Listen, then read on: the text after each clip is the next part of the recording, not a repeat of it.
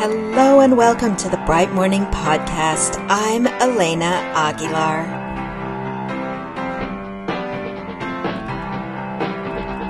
All right, friends, in this final episode of our series, Starting Strong, I'm going to talk to you about how to prepare yourself to coach, and I'm going to talk about some of the really specific things that you might do, resources you might gather, technical tips, and I am so excited to share all this with you because I just think it's fun. I also want to remind you that on our Instagram this month, aligning to this podcast series, we are offering a lot of content that's related and that supplements. So check it out because it's a fun feed we've got going on over there. Okay, before we get into this episode, I do want to shout out a friend of the show, Elizabeth From South Carolina. Thank you for being a friend of the show. Check out the show notes if you want to be a friend of the show. I also want to extend a heartfelt thank you to our listener with the username Kara MC2020 who wrote, Really amazing to witness Elena in action. I've been using these tools with my staff at a local nonprofit, and I can't say enough about how useful they have been, especially during this time of the pandemic personally fulfilled too after listening to this podcast. Amazing show. Thank you so much for that lovely review and the reminder that this podcast is not just for those working in schools. So leaving a review helps us so much and it's super easy and it's free. So consider popping over to Apple Podcasts and rating and reviewing this show. All right, friends, let's jump into this final episode of our mini series. If you missed the previous ones, then you'll also find links to those in the show notes, and I encourage you to go back and listen to those. You could listen really in any order you want. So, I want to talk to you about some of the logistics, some of the technical elements of coaching one of the questions I get a lot about coaching is actually about notebooks. How many notebooks do you have? What do you write down? And so on. As you may know, I always take notes when I'm coaching and I capture what my client says, their words, not necessarily everything they say, maybe phrases or a key sentence. I want to be able to remember their words and not my interpretation of their words. So, notebooks. When I had between four and eight clients, and I worked in the school district and I went around to different schools, I had a notebook for each of my clients. I wanted to be able to sort of keep their stories in separate notebooks. And so I would carry around these notebooks and then grab the one that was relevant for the client I was seeing when I coached more than eight people and when I was coaching many people in one school, it just kind of became logistically cumbersome for me to have separate notebooks. So then I would have two or three clients in one notebook. So obviously this decision has to do with some of your logistics, how many clients you have, how many different places you have to move around. If you are coaching virtually, then it can be a lot easier. Obviously, if you are just sitting in front of your computer in your office, I do take notes by hand. I don't like to be focused on a computer, whether I'm in person with someone or coaching them virtually. So I do go for handwritten notes. Also, there's a lot of research on the way that you remember more when you write things down by hand. And so that also influences my decision. I want to just remind you actually jump over to our Instagram page. You'll see photos of my favorite notebooks and the pens that I use. I love these little notebooks by Fabriano that you can lie down flat because they have a spiral binding. So jump over there to see some of my favorite personal resources. One other little thing for me to mention here on notebooks. I am very mindful of confidentiality. I have a big fear of losing a notebook and having it be discovered and having someone open it and read things that I've written about someone. So I never put anyone's name on or in a notebook. Sometimes I use initials or I reverse initials, but I'm just really, really careful. Just be thoughtful about your notebooks and where you leave them and who might find them and what you write in them if you are traveling around to schools or you are in a school.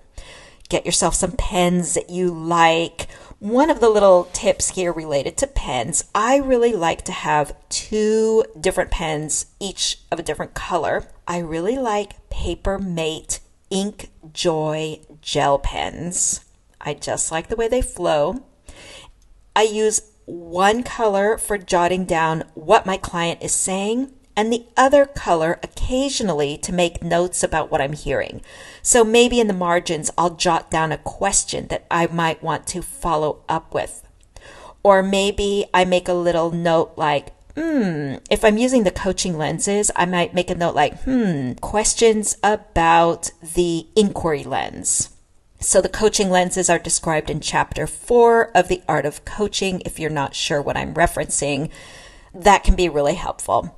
Now, here's another tip. I often encourage coaches to have their own resources for coaching paper clipped in their clients' notebooks. Or if you're coaching from your office or something, then in front of you or in front of your computer, maybe on the wall or on the screen.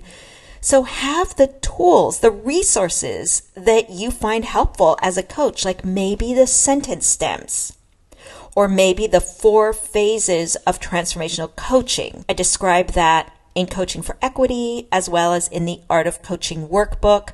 That might be really helpful to have in front of you to remind you of the different phases of coaching. Again, check out the links in our show notes for these resources have the resources with you in front of you, even if you're meeting with people in person. Because let's say you're in a coaching conversation in person with a client and your client says something and you have that moment of like, oh, I don't know what to say. What's the best question for me to ask in response. This happens to all of us. It still happens to me. And you're like, yeah, Elena has that long list of coaching sentences. And I can't remember any of them. So you can say to your client, Give me just a moment. I want to take in what you shared, and I also want to consult my resources. And then go ahead, open up your notebook, pull out the one list, you know, the one pager of coaching stems, and select something to say. There is nothing wrong with doing that. By doing that, you're actually demonstrating your commitment to coaching, your commitment to your client, you are saying, I don't remember every single coaching stem and there's nothing wrong with that. I'm going to use my resources. It's not a big deal. And then you might look at your sentence stems and see one that's a really good question, and your client will recognize that, appreciate it, because we all love a good question. Now, of course, if you are coaching from a computer virtually, then you can put your sentence stems on the wall in front of you or on your computer screen but have your resources. Maybe you want to have the concept of the gaps in front of you to remind you to think through that framework. Another thing that I like to do, I coach a lot from my home office on Zoom. And so in front of me on my wall, I have quotes and images that remind me of who I want to be, of my vision for myself as a coach. Sometimes I put my word for the year on the wall in front of me or my core values to remind me of that aspiration for my way of being. And that's what I talked about in the first episode of this series, identifying a vision for yourself for this school year. You can also put those kinds of reminders in your coaching notebooks. One last set of things that I find invaluable to have in my notebooks for my clients. It's sort of who my client is. So I include their core values, because that's who they want to be. I include their Myers Briggs type because I find that invaluable. You can read more about using Myers Briggs in the Art of Coaching workbook. I include my clients' professional goals so that I can remember this is what they are trying to do, to become. And then before I meet with each client, I pull out that notebook and as part of my preparation, I review their goals, their core values, their Myers Briggs type, the things that help me anchor in who the client is and who they want to be. All right, speaking of preparation, when you are planning and you are looking at your calendar and scheduling your coaching conversations, also hold time for your preparation. Even 10 minutes makes a big difference. And hold time for you to reflect afterwards. Even five minutes makes a big difference. This is something else I write about in the Art of Coaching and the Art of Coaching workbook. It makes a huge, just try it for a couple of weeks and you'll see how different the quality of your conversations are, the impact you have when you spend 15 minutes preparing and five minutes reflecting afterwards.